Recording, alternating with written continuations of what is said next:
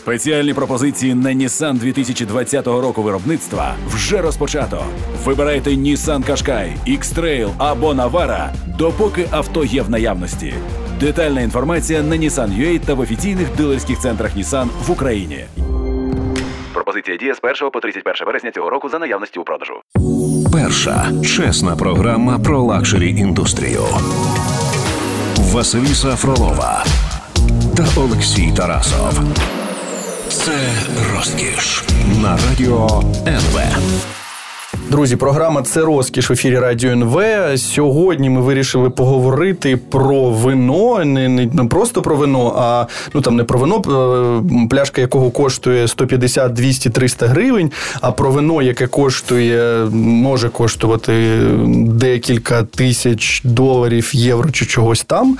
Е, штука в тому, що я нагадую, що програма це розкіш розказує про те, чому е, деякі речі коштують багато, чому люди витрачають на них гроші. І для того, щоб дізнатися саме про вино, е, ми запросили, мабуть, е, найбільш. Принадливого, чи можна так сказати, гостя. Е, це е, політик та ресторатор Сергій Гусовський. Сергій, добрий день. Вітаю, Олексій. Е, Насправді, що ми хочемо дізнатися, так? Є така річ, що деякі пляшки сягають, там, не знаю, можна купити за 10 тисяч євро. Є деякі вина, не знаю, бордо, яке коштує дуже багато. Але ж вони всі, все це, все це вино виготовлено з винограду. Ну, тобто, це виноград, так? Тому ми хочемо дізнатися, чому ж чому ж люди витрачають такі гроші, чому воно стільки коштує. І я подивився насправді, що е, ну, типу, з чого складається ціна. Так, я там почитав в декількох е, в декількох виданнях. Є така історія, що, по-перше, там є там виробництво невеликими партіями. Ну тобто е, ті, ті, що коштують дешево, вони ну, багато виробляють. Потім там є якість винограду, і він збирається вручну, а не машинами. Потім там є теруар, ця територія якась там е, може бути з унікальними якимись умовами для винограду, щось там, не знаю, клімат, почва, вітер, вологість. Е, є ще вік вина, ну тобто його витримують. І є історія, ну там бренд. Зрозуміло, це маркетинг, типу, ось ось ось цьому воно коштує стільки, тому що це такий бренд. З чого складається? Та ще є один Шо? компонент, вінтаж так званий, тобто є врожай, є роки, коли врожаї краще, є роки, коли врожаї там складніше. Тобто, то, то є обов'язково є ще компонент е, вінтаж. Але а, все ви вірно сказали. А вінтаж, а вінтаж взагалі це, це просто сприятливі природні умови. Все. Ні, ну якби для вина можуть казати там вінтаж такого того року, вінтаж такого то року. Це просто означає, ну тобто вино зроблено виноград вирощений в тому в такому то році. І оце вінтаж, значить, такого року. Тобто вінтажним взагалі можеш називати речі, яким є певний вік вже ну так настав. От але по відношенню до вина, вінтаж це просто рік, коли був е, народився цей виноград, з якого зробили вино. Зрозуміло, а ось чому тобто є вінтажі класні, ну, ви згадали mm-hmm. Бордо. Ну, наприклад, в 1945 році був там фантастичний врожай, і от і за якістю і так далі. А і... що так що таке фантастичний врожай? От розумієте, чому 45-й фантастичний, а 46-й ні? Дуже легко. Давайте на простих прикладах. От уявіть собі, що у вас е, літо таке з дощами, дощами, дощами, сонця мало і так далі. От і отак воно інколи щось десь з'являється сонце. А потім ну зараз ніби зміни в кліматі і навпаки, якби сонця багато. Ну але тим не менше. Тобто такий дисгармонійний е, такий рік, тобто або багато води, або недостатньо води. От відповідно, або виноград треба збирати раніше, а він щось дозріло, щось не дозріло, або найжахливіша історія для будь-кого будь-якого винороба. Якщо йде дощ, от ви чекаєте ну ще два дні, ще три дні, і буде ідеальна зрілість винограду. І в цей час іде дощ. А так виходить, що типова грона винограду, от яка для вина йде, вона така дуже щільна. От, І тому, якщо вона ну там пішов дощ, там є вода. От і чутлива вже шкірка, тобто він може може початися там гниття. Воно і якщо ви збираєте його, коли вона з вологістю цієї всієї, потім потім ви починаєте там чавити той виноград. Тобто у вас же це не тільки вино, не тільки виноград, не тільки виноградний сік, а й вода. Ну тобто це проблема. І от тоді кажуть, наприклад, от 2002 рік був таким з дощами. От в Італії його там не дуже поважають. От і хтось може дати собі раду з таким, хтось ні. А 2003 був навпаки страшно спекотний. Тобто І- це просто природа. Тобто Ну, е, людина не може це контролювати. Е, Може, тому воно стільки коштує, тому що це, типу, винороб, е, е, звичайна людина проти Бога, проти природи, проти всесвіту. І всесвіт вирішує, чи буде це е, гарне вино, чи, чи можливо це якимось Давай чином спрогнозувати. Трохи інакше. Я думаю, що навпаки, винороб він завжди з Богом. Тобто там такий пантеїзм він точно існує. Тобто і молиться на те, щоб все було добре. І в принципі, я думаю, фах. Е, Винороба справжнього і таких, ну тих, кого поважають, в тому, що він навіть в складних умовах може дати собі раду і випустити класне вино.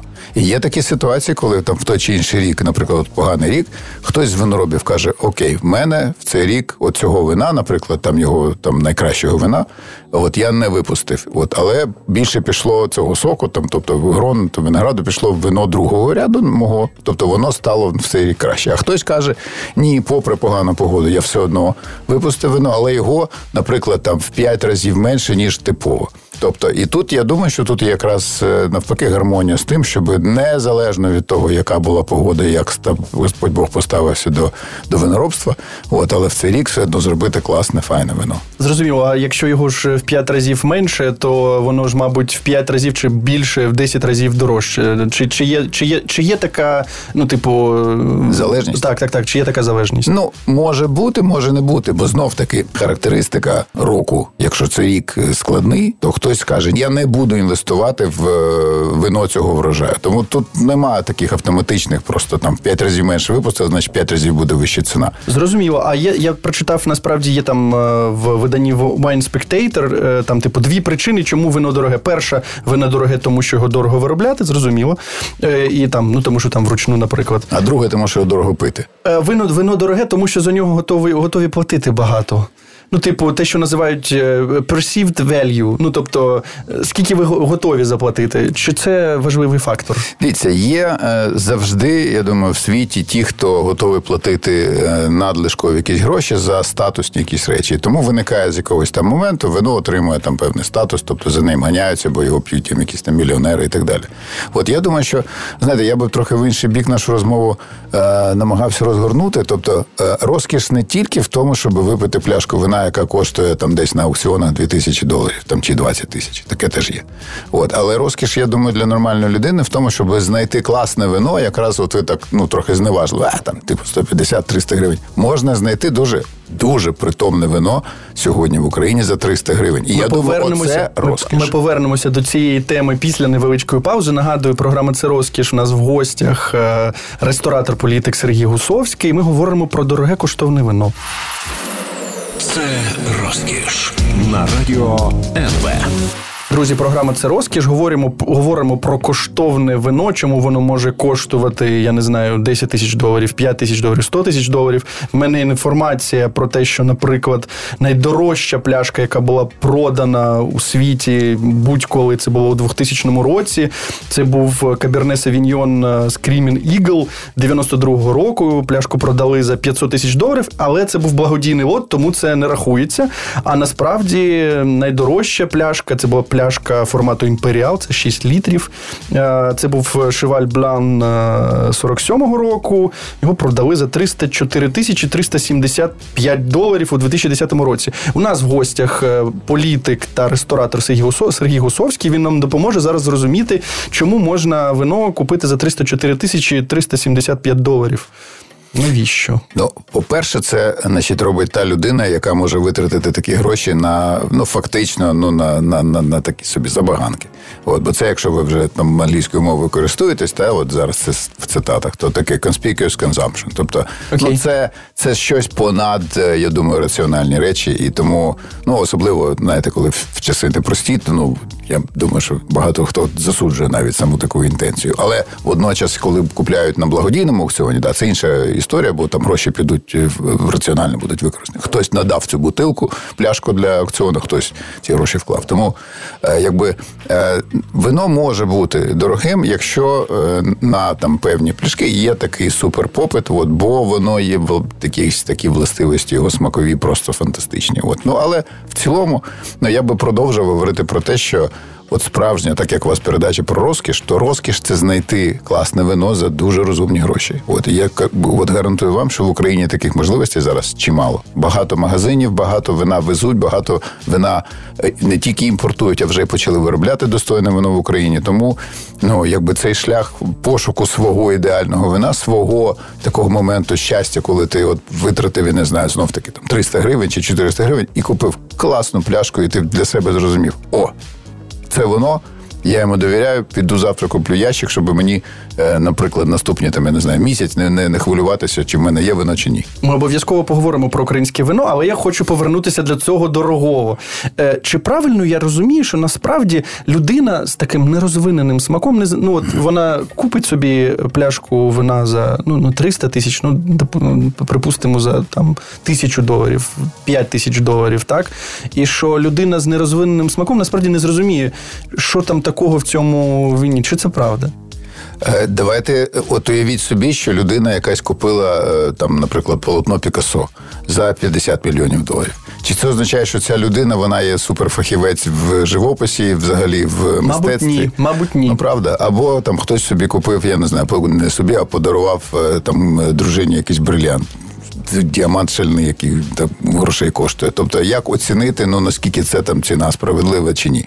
Ну є ринок, якщо ринок формує таку ціну, якщо це на аукціоні куплено, значить були ті, хто готовий був купити за там схожі гроші, от і і так далі. Тому говорити про це, то той якби переможець, який от за ту ціну виборов цей лот сказати, що це людина, яка дійсно може оцінити кожну компоненту. Тобто, вино ж е, оцінюється як там є три складові, фактично.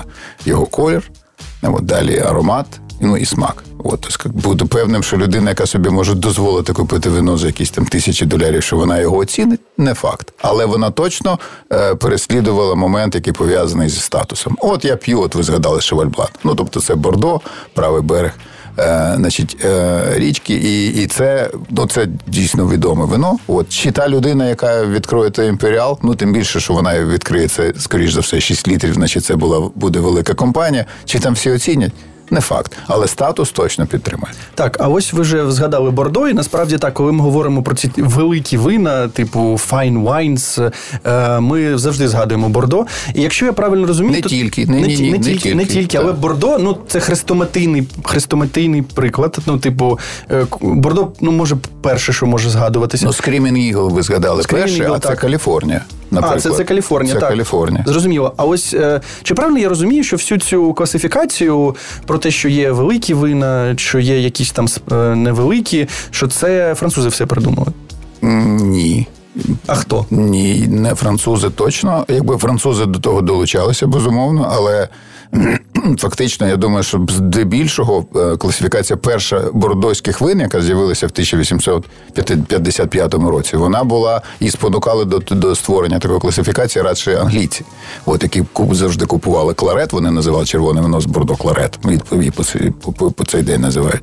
От е, і тому це було так, я думаю, спільний рух е, англійців і, і, і французів, тобто з бордо. Але це все дуже умовні речі. Всі ці класифікації, рейтинги вони ж створені людьми.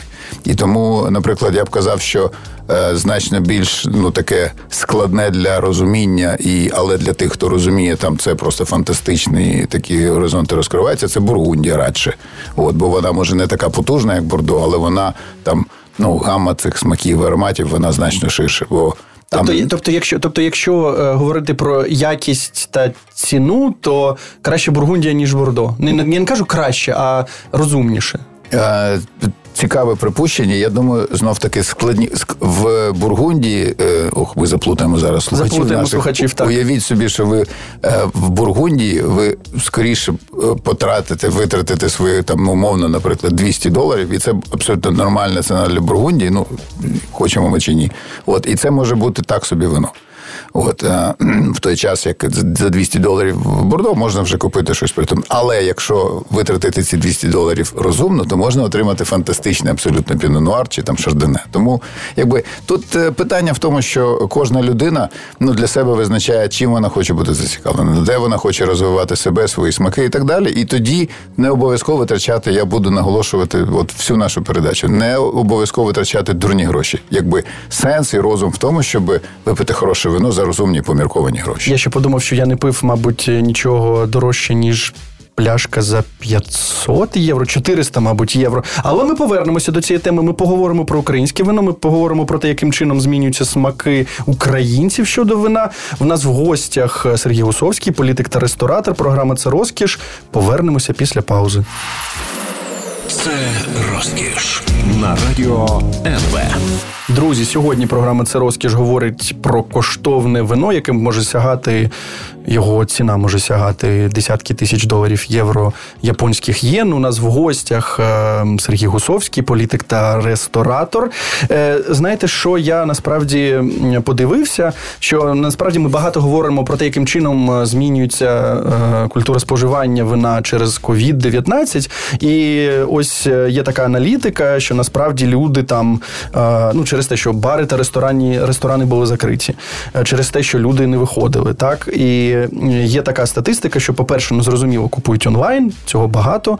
Е, більше споживають локальні бренди, ну тому що, мабуть, вони трошки дешевші, і люди витрачають менше. Е, ще цікава штука в тому, що люди п'ють не під час їжі. Ну тобто, це не пов'язано, коли вони купують пляшку вина, це не пов'язано з тим, що буде вечеря. А тобто, це хто цікаво, з яких квадрокоптерів то то все вивчить? Є таке, є таке видання, воно має назву Wine Intelligence, і в них такі, типу, аналітичні аналітичні статті. Ось ось таке. Я не знаю, чому. Там є вона вона там якось пояснюється. І на і деякі навіть почали пити через Zoom. Ну тобто, коли ви не можете зустрітися віч на віч, то віч на віч, то ви можете типу пити через Zoom. Яким чином ваш? От я хочу про ваш досвід. Змінилося е, як у вас змінився цей досвід е, щодо вина? Яким чином ви стали його споживати під час ковіду?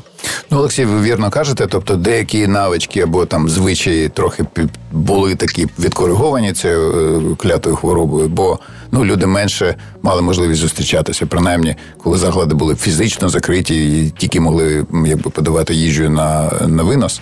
От то тоді не було можливості зібратися там своїм колом, ну яке там типово, наприклад, збирається регулярно, щось там кожен приносить свою пляшку і може робити якісь там сліпі дегустації. Є ж така класна штука, є, коли є, так. у вас є декілька вин, і ви якби їх розливаєте по келихах, і кожен потім там висловлює свою гіпотезу, що це, звідки це вино взялося, і так далі. От який рік може навіть вже хтось може видати. Так, от е, ну це це все е, на жаль, е, якби стало під таким тиском цього ковіду.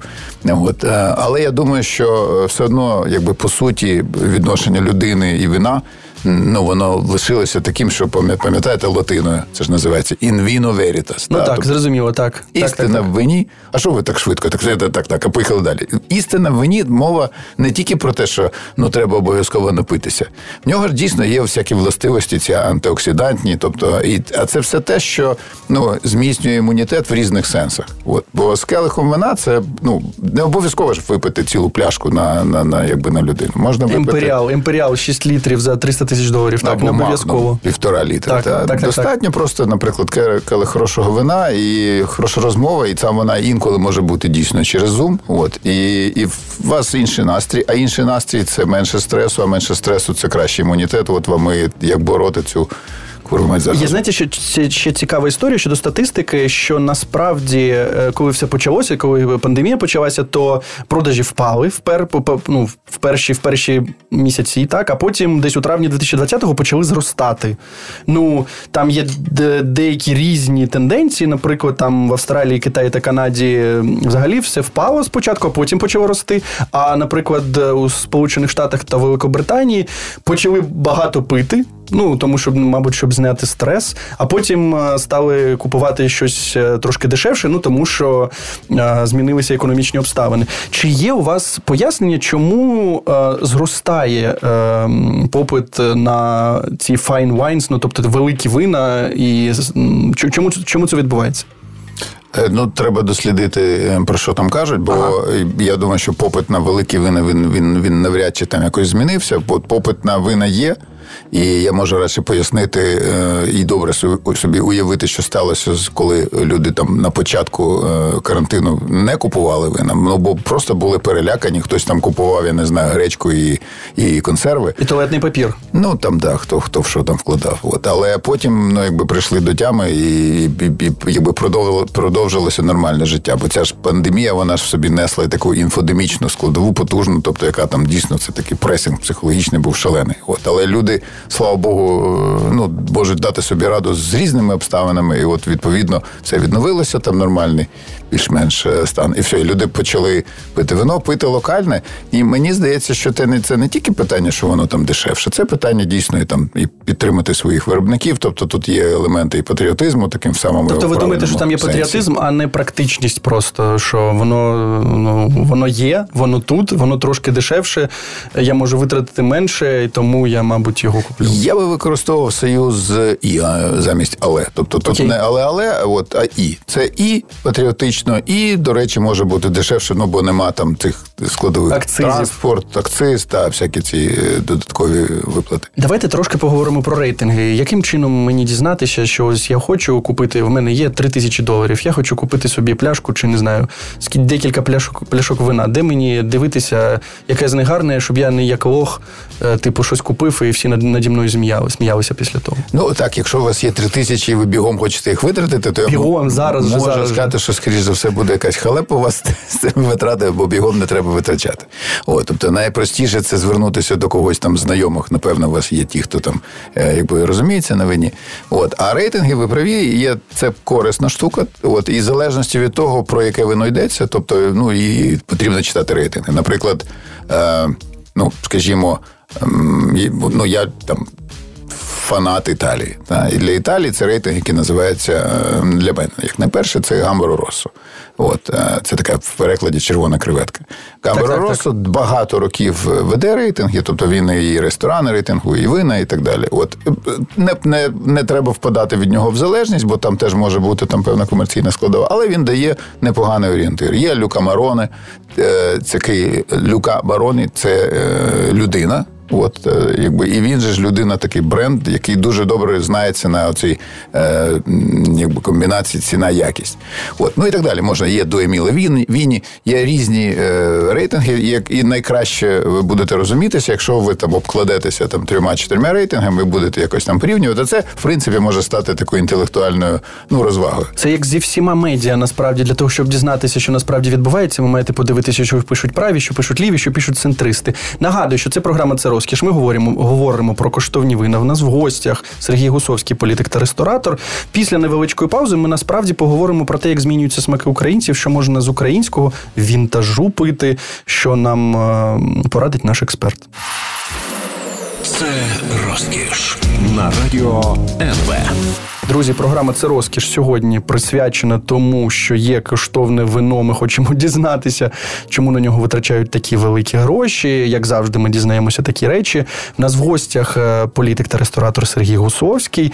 Я подивився, знаєте що? Що насправді. Е, про, про те, коли ми говоримо там про велике вино, що там його треба там витримувати. Е, що насправді з дешевим вином е, витримувати його не треба, тому що воно нічого від цього не виграє, і насправді його треба випити, коли воно свіже. Ну це це не краще. Я маю на увазі, що якщо ви купили пляшку там за 300 гривень, то не думайте, що типу ми її потримаємо 5 років, вона буде іншою. Ні, вона буде гіршою.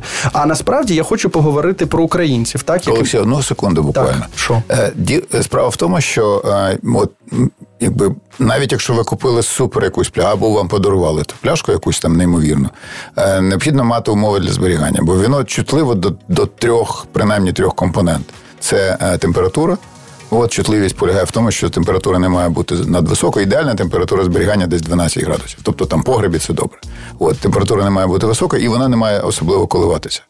Оце перше, друге це ультрафіолет, тобто вона не має стояти десь у вас там на шкафу на кухні.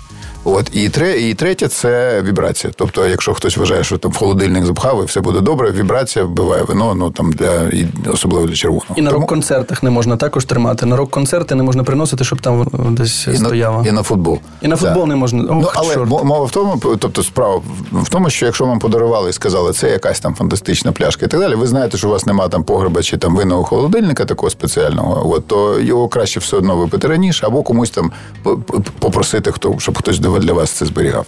Давайте про українців. Як змінювалися смаки українців? Я знаю, що насправді ви ж відкрили свій, ну ну відкрили чи інвестували гроші у перший свій ресторан у 95-му році. Тобто, ви бачили, як е, ми, українці, пили вино у 90-х, потім у 2000-х, 2010-х, да, зараз вже 2020-ті. Що, що ми що змінилося? Ось що було в 90-х? Слухайте, я думаю, що ми всі разом вчилися якось там розумітися на винах і так далі. Тобто тут не було якихось, не було гуру там і так далі. От, тому е, якби там ми побудували погреб свого часу в Пантагріелі, йому зараз 25 років, тобто такі поважні віки. Там є вина, які вже там лежать більше 10 років, і там чи 15. От, тому е, смаки точно змінилися, вони е, стали такими більш розвиненими і складними. Тобто люди вже добре розуміються не просто на тому, це там червоне чи біле, а дійсно мають свої якісь там індивідуальні пристрасті. І ну, до речі, є така, такий, як це називається, застосунок, значить, називається він Vivino. От, е, і він що для айфонів, для андроїдів. Для всього дуже дуже зручний. Та Так, зараз же там всі переживання, що Клабхаус він тільки для айфонів, значить, так, це так. там Цей, цей для всього. В андроїді все ви можете сфотографувати пляшку і подивитися рейтинг. Так, і там багато дуже людей, які в Україні е, висловлюють свої думки, ставлять свої оцінки, читають одне одного. І тому якби це все впливає на те, що ну в цілому рівень е, розуміння і рівень. Ну, такого якби експертності він зростає в Україні, і тому можна сказати, що в нас еволюція фантастична відбувається, бо ще ну 30 років тому взагалі нічого такого не було, бо в радянський Союз і там ну якби така плано, планова економіка, і везли бозна що і продавали. От а тепер вибір дуже класний. От багато магазинів, багато різних рухів. От там один з нових рухів це рух про е, якби для тих, хто поціновувачі натурального так званого вина. От і ну він чимось схожий з рухом, коли з'явилися ці там третьої генерації чи якоїсь там четвертої ці кав'ярні. Так, От, так, так. Там, де не тільки еспресо капучино, але це вже є такі. Але і для хіпстерів, так, для тих, хто ходить е, в окулярах без діоптрій, так. А, Ой, ну так, Я у мене ж ні, ні, ні, я тому це от, Я іронізую, я, я перепрошую. Я перепрошую. я Я перепрошую. А ось якщо говорити про колекції, так ви кажете, що смак розвинувся. Ви говорите там про е, колекцію погріб, який є у вас у Пантагрюелі. Е, скільки грошей треба мати, щоб типу створити гарну колекцію вина? І що з цією колекцією потім робити? Зберігати як інвестицію, чи може пити? Яка ваша думка? Я думаю, що все в будь-якому випадку краще, якщо відбувається поетапно. Тобто не треба одразу стрибати, у вас з'явилися якісь гроші, ви хочете за секунду стати великим е, фахівцем в питаннях вина. Я думаю, що покроково це все відбудеться, і ви знайдете, що в що вкласти гроші. Тобто можна там купити винний холодильник невеличкий, там на умовно на 40 пляшок. От і створити собі свою, ну мовно кажучи, колекцію. Вона буде хороша тим, що у вас просто завжди буде під рукою там пляшка білого чи червоного, і вам не треба буде бігти в магазин, щоб щось купити собі на вечерю, або до вас прийшли друзі. А скільки це грошей? Ну, типу, 10 тисяч доларів, 20 тисяч доларів, 3 тисячі доларів. Та перестаньте. Ні, ну, 300 як, доларів. Ну, є, дивіться, є от на сьогодні, особливо якщо ви там ще хочете, ну якби таки полювати на, на, на, на, на хорошу ціну, от, то можна знайти там по знижках там в різних магазинах. Це може бути хоч Goodwine, який там дуже спеціалізується на цьому. Це може бути мегамаркет, це може бути, ну щоб тут нас сільпо, щоб ніхто не ображався, що когось не згадали. Згадаємо всіх. Ну, Чи в, в, в АТБ немає гарного вина, на жаль. А, не- не- не- Я думаю, Іноді що можна можна, знайти. знайти. і там, можна в розетці знайти. Тобто, якщо людина хоче шукати, і вона плюс-мінус починає вже там створювати свою систему цих смаків, то, то тут е, можливості купа. І я думаю, що можна за абсолютно помірковані гроші собі створити ну такий притомний запас, щоб не бути в стресі, коли ви вечеря починається. Ви знаєте, що ви будете А пити їсти, нічого. а що пити та пити дійсно. нічого. У нас, на жаль, не дуже багато часу залишилося, але я маю запитати, що з е, українськими вінтажами, чи вони є, чи є. От ви можете сказати, що ви маєте там, не знаю, купити ось так, так, так, таке-то вино, такого-то року, тому що що це ну, типу, вінтаж, який ви маєте скуштувати? Я би сказав, що е, в Україні є достойне вино, є чимало вже достойних виробників, справді, і е, ну там можна різних різних називати. Це там еколоніст, це бейкуш, це. Оліви виробляють добре вино. У мене є близький мій товариш Бісочик Радзе. Він запустив така лінійка лелека, дуже класна, там етикетка і, і, і хороше вино. Є Чизай в Закарпатті. Тобто є з чого вибирати. І безумовно, якщо там досліджувати, то можна знайти там ті пляшки, які вам ближче, які вам до вподоби. Я думаю, про вінтажі ще говорити ну дуже всерйоз трохи зарано, бо все одно це там і виноградники типово достатньо молоді.